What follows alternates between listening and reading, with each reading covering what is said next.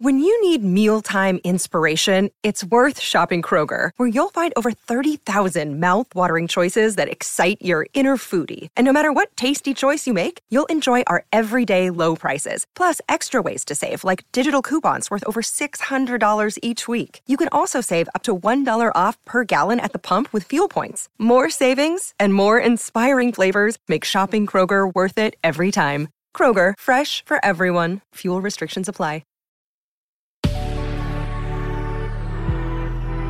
Good Risings. I'm Bryan, and this is Grateful Grains. This week, we're digging a little bit further into the human experience by examining our impact on one another. We're looking at what it means to be equal. We got it started yesterday with the pursuit of equality. Today, we're talking morality. We took on a pretty big topic yesterday, especially considering it squeezed into such a small increment of time. But that might be a blessing in disguise. Sometimes when we're dealing with such big conversations, it's easy to get caught in the weeds. Emotions take the wheel, and for some reason or another, feelings tend to outweigh facts. Oftentimes, when this is the case, we don't realize that the root of our opinion is less a result of the information available to us and more a result of our values. Values inevitably shift how we digest and perceive information. And in today's polarizing political environment, we're wielding morality like a weapon against one another. The conundrum when it comes to morals is that my morals are not their morals, are not necessarily your morals, and your morals should not dictate my way of life, so long as we're not harming one another. The goal should be to live and let live. That's true freedom, and that's a step toward true equality. In practice, it often feels impossible for us to separate our political ideologies from our sense of morality. It's why candidates can use moral stances to win elections. Oftentimes, morals are a reflection of our religious affiliation. That's not to say even the same religions share the same morals. For example, within the Christian church, there are countless denominations which pay closer attention to certain aspects of the Bible and less to others. So put plainly, our morals are a highly personalized aspect of who we are. How we interact with the higher power is not only a result of our internal spiritual barometer, but also a result of how we've evolved psychologically over the course of our lives. How we perceive and connect with the higher power, if we do it all, is the result of our understanding of connection, our understanding of ourselves, and our perception of the world at large, among other things. Trouble, of course, arises because most practitioners understand their faith to be the divine one and only.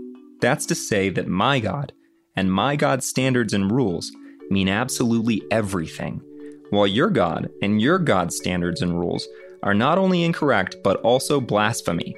Your faith is evil. Mine is the one and only divine. This extends beyond religion for many in the sense that even those who are simply spiritual or non-spiritual would also be lumped together with the blasphemous in that any of their ideologies don't stem from God, thus they're immoral. It's not difficult to see how religion might stand in the way of equality.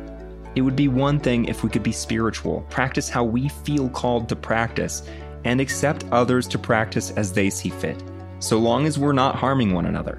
It's another when we expect others to abide by our faith, especially through political and legal means.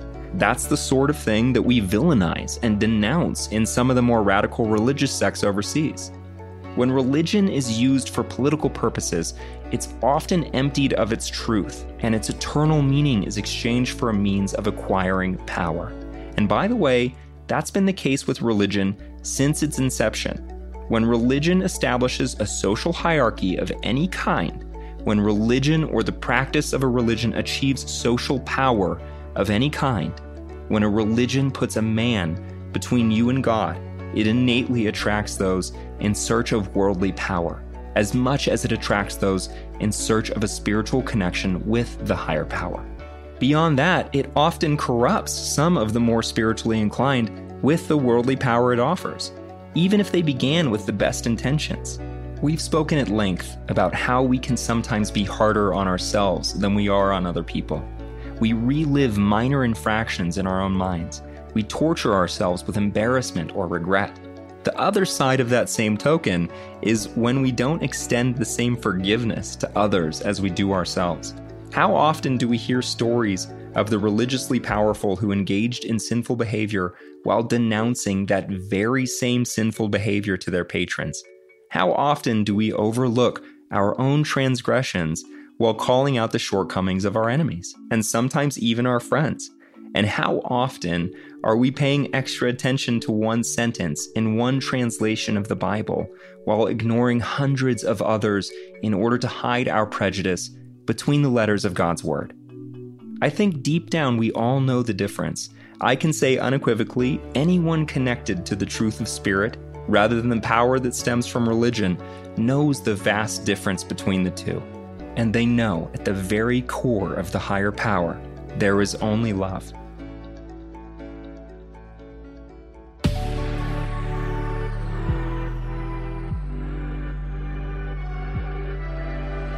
Thanks so much for joining us here on Grateful Grains. You can find us on Instagram at Good Risings, or you can find me at B McMuffin.